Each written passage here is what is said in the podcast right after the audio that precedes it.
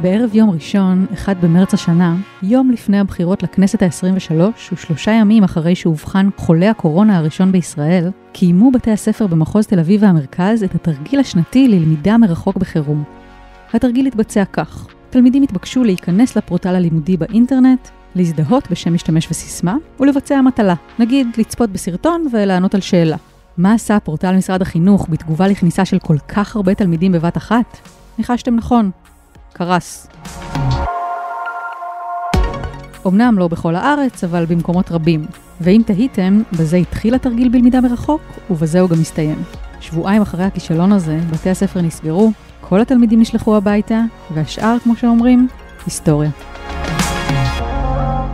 היי, hey, אני שלומית רביד, ואתם על הצוללת של גלובס. היום נדבר על אחד הנושאים הכי בוערים, הכי חשובים וגם הכי כאובים של התקופה האחרונה ובכלל, מערכת החינוך, או יותר נכון, הכישלון של מערכת החינוך בהכנה לשעת חירום וללמידה מרחוק. איתנו קרן קירש, במאית, תחקירנית ועורכת תוכן במחלקת הדיגיטל בגלובס. היי hey, קרן. היי שלומית, מה שלומך? הכל בסדר, פעם ראשונה אצלנו. פעם ראשונה לגמרי, מרגש.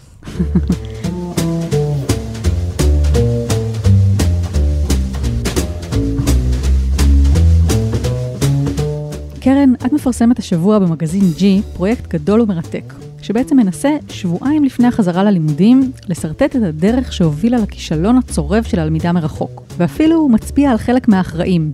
אז מה בעצם קרה שם? אוקיי, okay, אז הסיפור הזה מתחיל בעצם הרבה לפני הקורונה.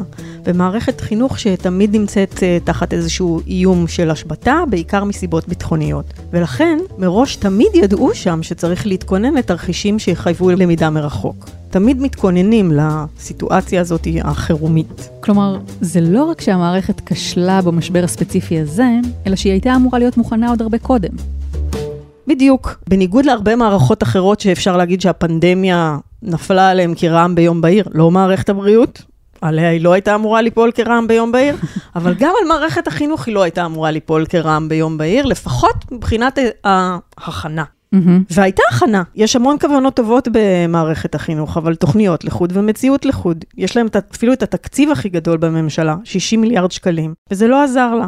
איכשהו, יש המון המון המון סיסמאות במערכת, אנחנו מתכוננים למאה ה-21, להטמיע חינוך דיגיטלי, להטמיע את החינוך של העתיד, למידה מוטת עתיד, ואני אומרת, אנחנו ב-2020, זה כבר 20 שנה לתוך המאה ה-21, וזה המצב. יאללה, תתקדמו.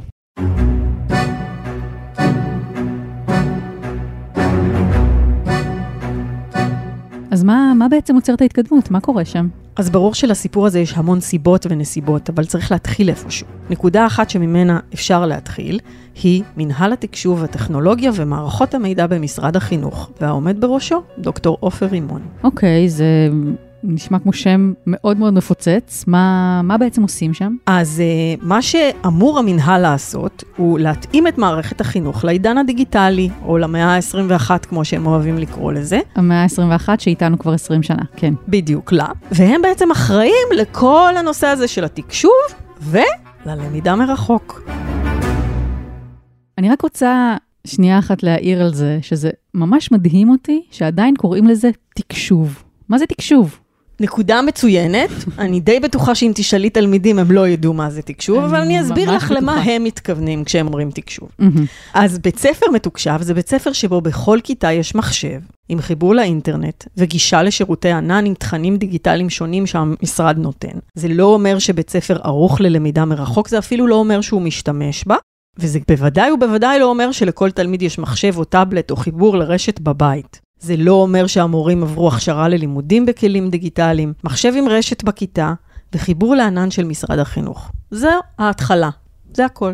אם נגיד קוראים לזה במשרד החינוך, אה, אני שמעתי את זה לפחות ככה, מהפכת התקשוב, אז מי שאחראי למהפכה הזאת במרכאות זה דוקטור עופר רימון. כן, דוקטור עופר רימון הוא בהחלט אה, הבן אדם שהוביל את המהפכה הזאת, וגם הבן אדם שבימים אלה לוקח את האחריות ומתייצב בוועדות השונות שבוחנות את הלמידה האפקטיבית, כן או לא, mm-hmm. בתקופת הקורונה. בסוף יולי, בוועדה לביקורת המדינה, שעסקה בהכנה של מערכת החינוך לשנת שנת הלימודים הקרובה, אבל, מכיוון שזו הוועדה לביקורת המדינה, מה שהיא עושה זה היא חייבת להתייחס לדוחות של מבקר המדינה. אוקיי. והיא התייחסה לדוח של מבקר המדינה על תקשוב מערכת החינוך מלפני שמונה שנים. מהמם. בינינו, לא המון התקדם מאז, מלפני שמונה שנים, לפחות לא מבחינה מספרית. צריך לומר ביושר שזו לא החלטה של אה, משרד החינוך או של עופר רימון, ובמידה רבה התהליך נעצר בגלל עניין תקציבי, אבל בואו נשמע את מה שיש לו להגיד על איפה נמצאה מערכת החינוך ערב הקורונה.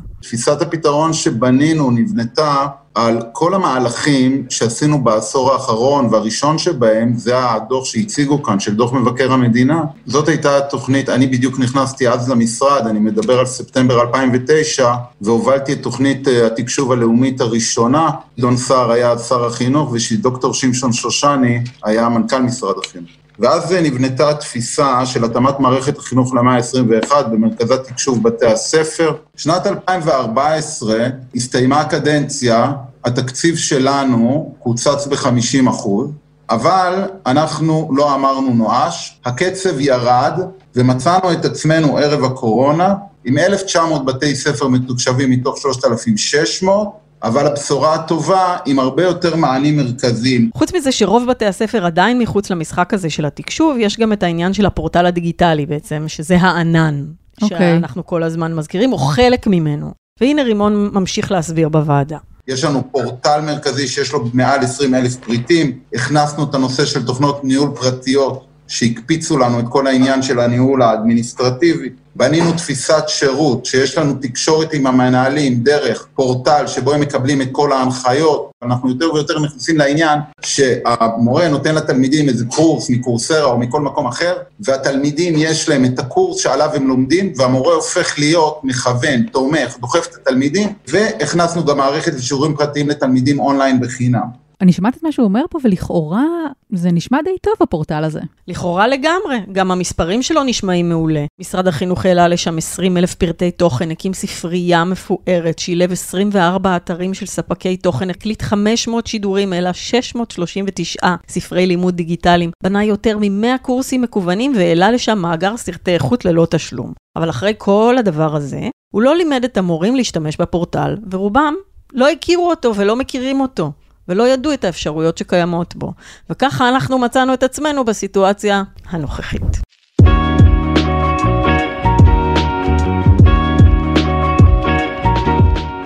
נסכם את כל מה שהיה לנו עד עכשיו, נקבל משרד שמתכונן כבר שנים ללמידה מרחוק באמצעות תרגילים לא אפקטיביים לשעת חירום, מקים פורטל פדגוגי ענק שהמורים לא לגמרי מכירים ולא ממש משרת אותם, מנסה לתקשב את בתי הספר באופן מיושן ואפילו לא מצליח להגיע לכולם, וגם לא עוסק מספיק בהכשרות של אנשי צוות כדי שידעו להשתמש בכל זה. ואם כל זה לא מספיק, הרבה מאוד תוכניות נתקעות בגלל חילופי שרים, דבר שקורה לא מעט במערכת הפוליטית הישראלית. נכון, וכל זה עוד לפני שדיברנו בכלל על הקורונה. אז בואי נדבר על הקורונה.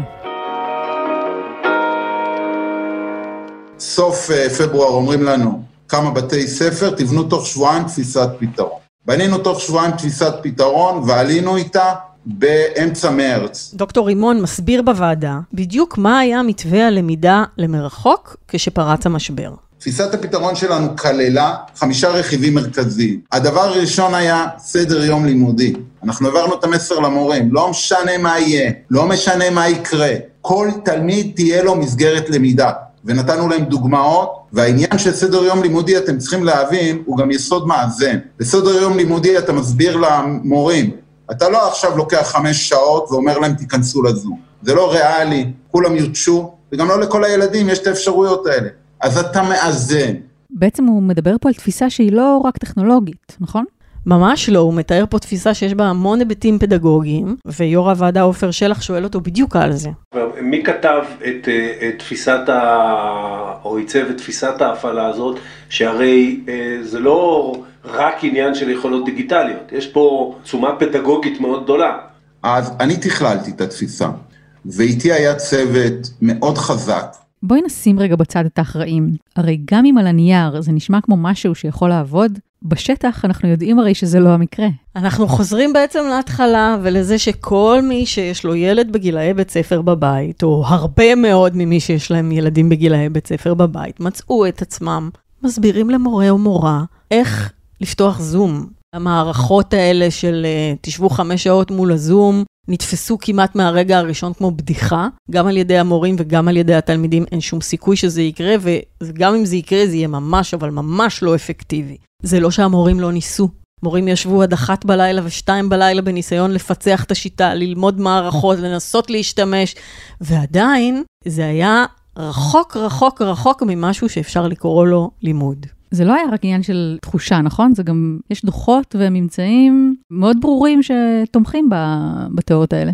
אנחנו עוד ננסה אחר כך טיפונת לדבר על אם בכלל המערכת ניסתה בשלב הזה ללמד. Mm-hmm. או שזאת מראש הייתה מין תקופה שמרימים ידיים ופשוט צריך להעסיק את התלמידים. אבל על העניין של האפקטיביות ושל אם היו בכלל לימודים ואם בכלל אפשר היה ללמוד, יש דוחות וגם בדיקות של משרד החינוך. יש דוח של בנק ישראל שיצא ביוני והוא ממש מחזק את התחושות שלנו. הוא מצא שם שרק במחצית מבתי הספר היו מורים שהוכשרו ללמד בכלים דיגיטליים, ורק בשליש עשו את זה עוד לפני המגפה, שהנתונים האלה הם נמוכים מהממוצע במדינות ה-OECD. והשורה התחתונה בדוח הייתה מאוד ברורה. חשוב לקדם במהירות הכשרות מקצועיות של צוותי הוראה ושדרוג של תוכניות לימודים בסביבה דיגיטלית. כלומר, זה שיש את הדברים האלה, זה חסר משמעות לחלוטין אם המורים לא יודעים להשתמש בזה. רימון עצמו התייחס לנושא הזה של הכשרות מורים באותו דיון של הוועדה. אתם יודעים, בתקופה הזאת במשך חודש נתנו יותר מ-110 אלף עובדי הוראה עברו השתלמויות והדרכות שלנו. והיופי בהשתלמויות והדרכות שלנו, אתה יודע, שאתה נותן הדרכה מתוקשבת, זה כמו בן אדם שעומד ליד הים. אתה יכול ללמד אותו לשחות, הוא יקשיב או לא יקשיב, אבל אם הוא בתוך הים וצריך להינצל, אז הוא יקשיב לך טוב מאוד, מה לעשות. וככה המורים היו. כאן זה לא היו הדרכות של תשמע מה העקרונות, ואם... לא, יש לי בעיה, אני פותח חדר זום, הוא לא נפתח, איך ללמד, מה לעשות? ואני אומר לכם, בשלושה חודשים המערכת התקדמה כמו שלוש שנים, בגלל זה אני רוצה להגיד שיש לנו פה הזדמנות חד פעמית.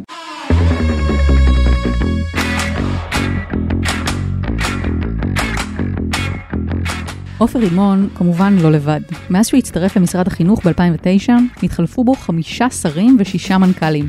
וכל אחד הביא איתו תוכנית גרנדיוזית, חדשנית ולכאורה מבטיחה, שאמורה הייתה לשפר את המצב לאין שיעור. לגדעון סער היה את עוז לתמורה, לשי פירון למידה משמעותית, לנפתלי בנט חמש יחידות מתמטיקה, ואלה רק כמה דוגמאות.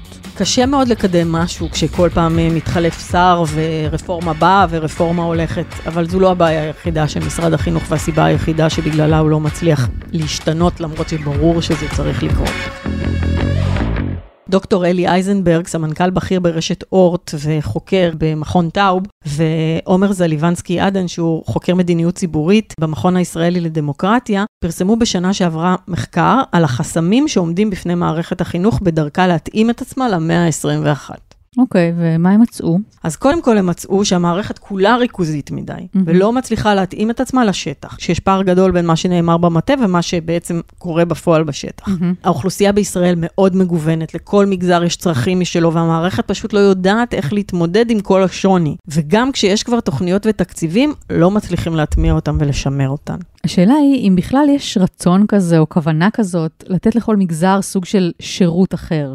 אולי התפיסה של משרד החינוך היא שכולם צריכים לקבל את אותו דבר בקטע של שוויון. זה נכון שבמשרד החינוך יש במשך שנים תפיסה רווחת שעצמאות ניהולית מרחיבה פערים. כלומר, אם נאפשר לבית ספר לעשות מה שהוא רוצה, ואנחנו לא מדברים פה על מגזרים, אלא ממש על בתי ספר, החזקים ירוצו עוד יותר קדימה, והחלשים יישארו עוד יותר מאחור. אגב, המנכ"ל היוצא של משרד החינוך, שמואל אבואב, שנחשב מאוד ריכוזי בתפיסה שלו, הגיב לך בנושא הזה, נכון? מה, תספרי מה הוא אמר. פס הקול הנשמע במשך 70 שנות המדינה, זה הקלישאה שהמשרד צנטרליסטי ורוצים לתת ביזור וכל המילים האלה, אלו אמירות שמלווים את כל המערכת מיום קיומה. למערכת יש אחריות בחוק, יש חוק חינוך ממלכתי. מרגע שיש חוק חינוך, למדינה יש אחריות למדיניות חינוכית.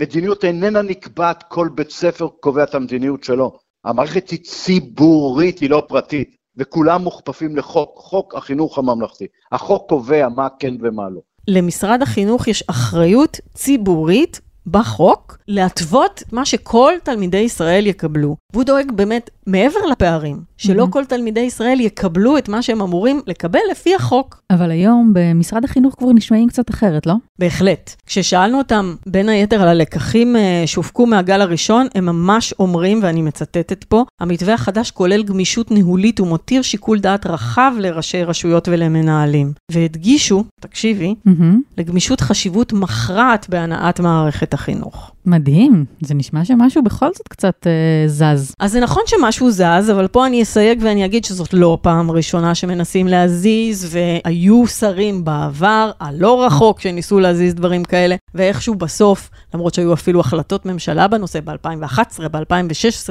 בסוף זה לא קורה. איזה עוד חסמים בעצם מצאו במחקר ההוא? אחד מהדברים שהם מצאו, זה שמעבר לעובדה שהמשרד הוא ריכוזי כלפי השטח, בתוכו אפשר להגיד שהריכוזיות היא לא בדיוק נכונה, כי יש מיליון אגפים, וכל אחד ריכוזי בדרכו, והתקשורת ביניהם היא לא תמיד עובדת, וזה משרד סופר מסובך שצריך לעבוד, תחשבי למשל על נושא ספציפי, אוקיי? נגיד מתמטיקה. אוקיי? אז מתמטיקה, יש מנהל חינוך יסודי, מנהל חינוך תיכון, פדגוגיה, איך מלמדים, מהמם. חדשנות, איך מכניסים לתוך זה טכנולוגיות חדשות. כל הדבר הזה, שיושב בחמישה אגפים שונים שלא מדברים אחד עם השני, צריך איכשהו להגיע לתלמיד בסוף. אז ברור שזה קשה.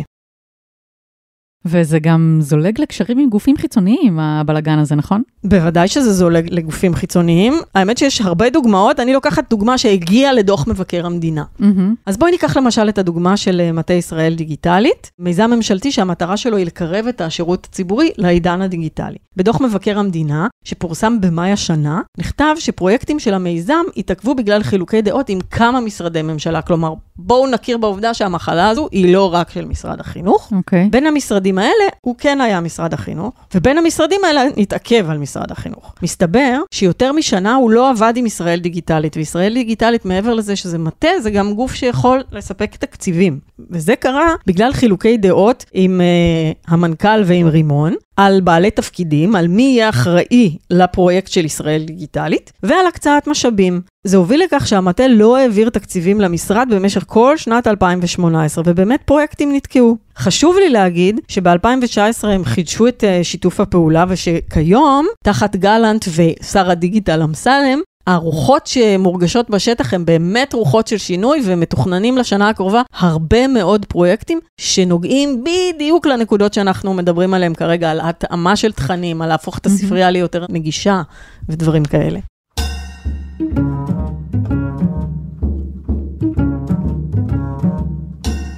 תראי, הסיפור הזה לוקח אותנו לדיון הרבה יותר עמוק, ואולי הוא גם זה שחשוב באמת. הרי אם המערכת הייתה פשוט זונחת את הפדגוגיה הישנה והמסורתית הזאת, של מורה שעומד ליד הלוח ומרצה לתלמידים, הכל היה נראה לגמרי אחרת, לא? בהחלט. זאת גם הטענה של הרבה מאוד אנשי חינוך והוראה, שאומרים, אם הלמידה הייתה יותר עצמאית, אז לתלמידים היה יותר קל לתפעל את עצמם כשאין מולם שוטר.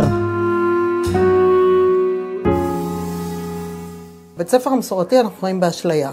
האשליה היא שתלמיד שחובש את הכיסא בזמן שיעור בנושא מסוים, המורה לימדה. בין המורה לימדה לבין התלמיד למד, יש את כל הפער שבעולם, כי הלמידה מתרחשת פה, בתוך הראש של הלומד. ובקורונה האשליה הזאת היא נחשפת. זאת יעל ביבר אביעד, מנהלת בית הספר אלונים בראשון לציון. זה בית ספר מתקדם יחסית שמנסה לקדם למידה עצמאית ושימוש בכלים דיגיטליים. אם מישהו היה אומר, בואו נגדיר מה, איך מתקיימת למידה, איך עושים אותה אונליין, ועכשיו בואו נמצא מה המערכת הכי טובה לעשות את זה. אני לא מאמינה שמישהו היה אומר זום. ולמה זה קרה? כי לא עצרנו לחשוב. וכשכבר עצרנו, זה היה בשביל להכשיר מורים לאיך עובדים בזום. האמת שזה מדכא. והיא מן הסתם לא המנהלת היחידה שנשמעת ככה. מערכת החינוך לא מממשת את הנדרש בהקשר של מתן אוטונומיה לדרגי השטח. זה יואב פרידן, מנהל תיכון עירוני א' בתל אביב. אבל מעבר לכך, וזה יותר חשוב, הוא יושב ראש משותף של ארגון מנהיגים. זה ארגון גג חדש של מנהלי בתי ספר, שרובם מדברים בדיוק ככה. ויש פער עצום בין השפה לבין הפרקטיקה. זה בא לידי ביטוי בכל הגזרות, וזו הבעיה של מערכת החינוך, זה שפה כפולה. יש פער מאוד גבוה בין מילים לבין מעשים. במאי האחרון נכנס למשרד החינוך השר החדש, יואב גלנט מהליכוד. הוא מגיע בלי רקע בתחום, אבל עם הרבה רקורד צבאי ביטחוני, והוא גם החליט למנות למנכ"ל את עמית אדרי, שבא גם הוא מהצבא וגם הוא לא מכיר את המערכת. מה זה בעצם אומר על איך שהולכת להתנהל השנה הקרובה ובכלל על העתיד?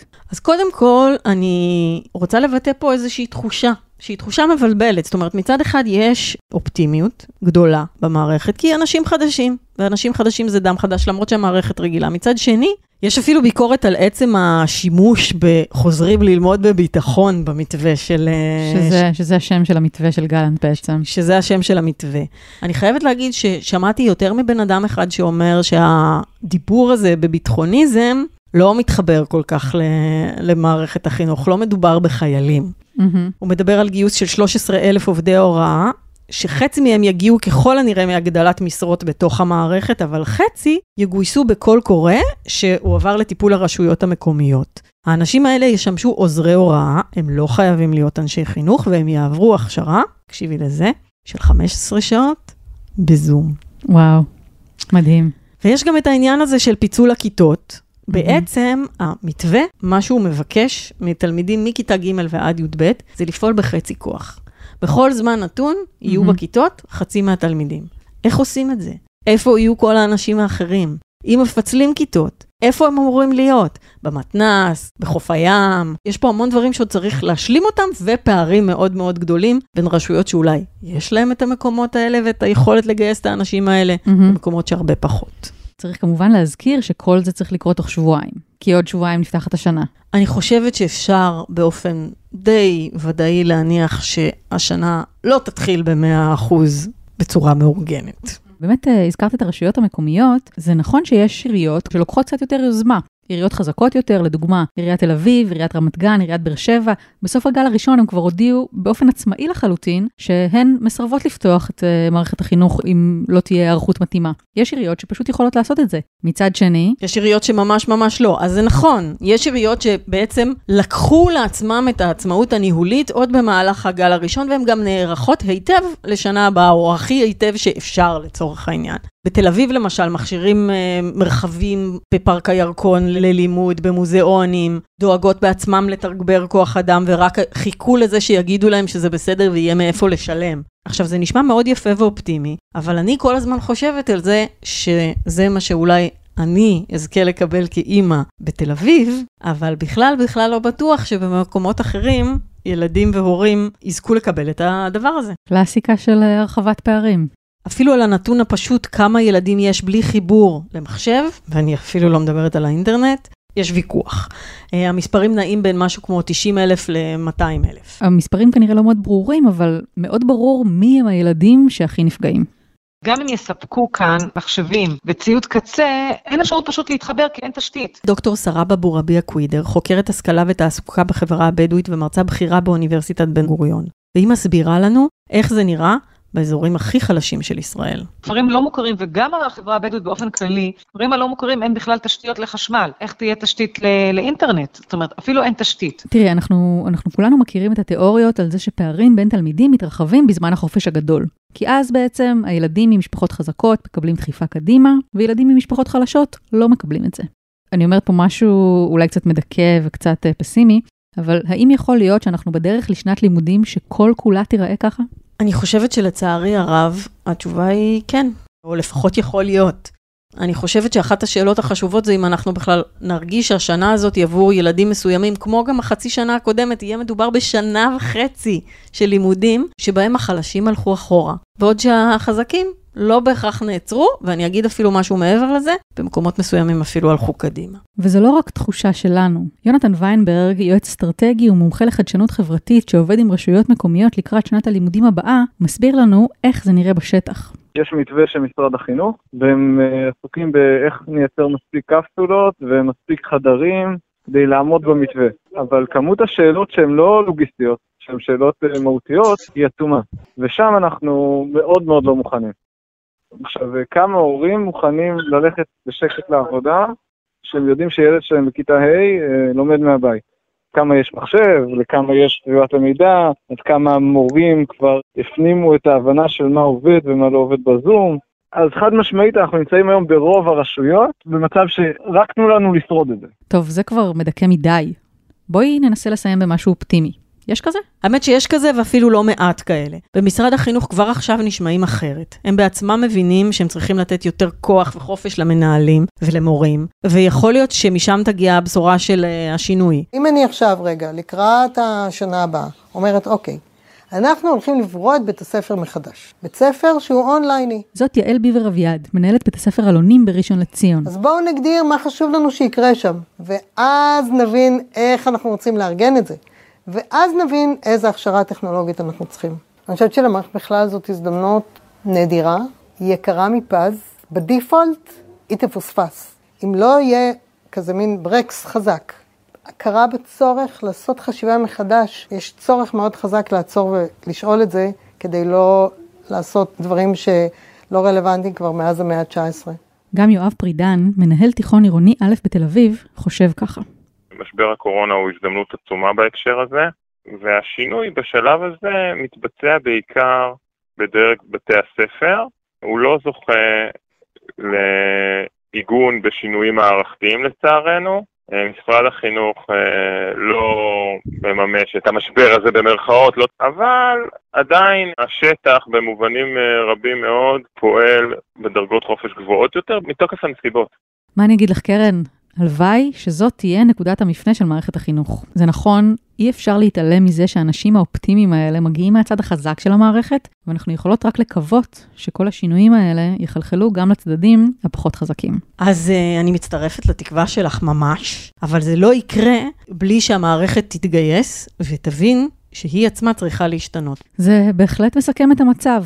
עגום, אבל עם גרגר קטן של אופטימיות.